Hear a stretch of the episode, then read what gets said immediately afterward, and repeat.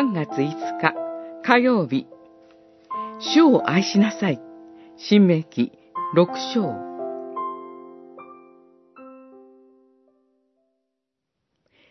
聞け、イスラエルよ。我らの神。主は唯一の主である。あなたは心を尽くし、魂を尽くし、力を尽くして、あなたの神、主を愛しなさい。六章、四節、五節。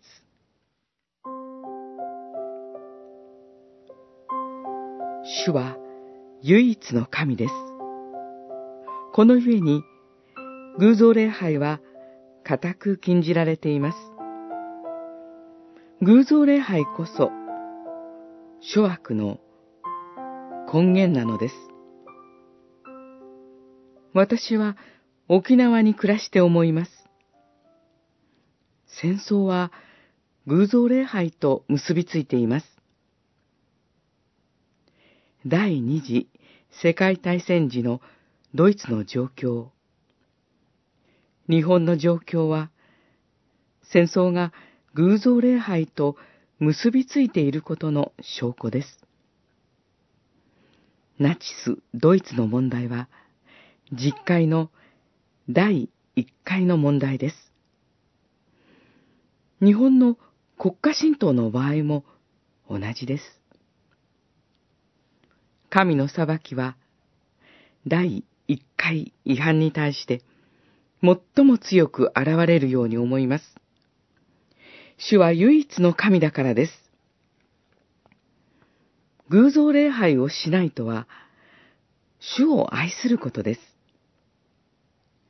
あなたは心を尽くし、魂を尽くし、力を尽くして、あなたの神、主を愛しなさい。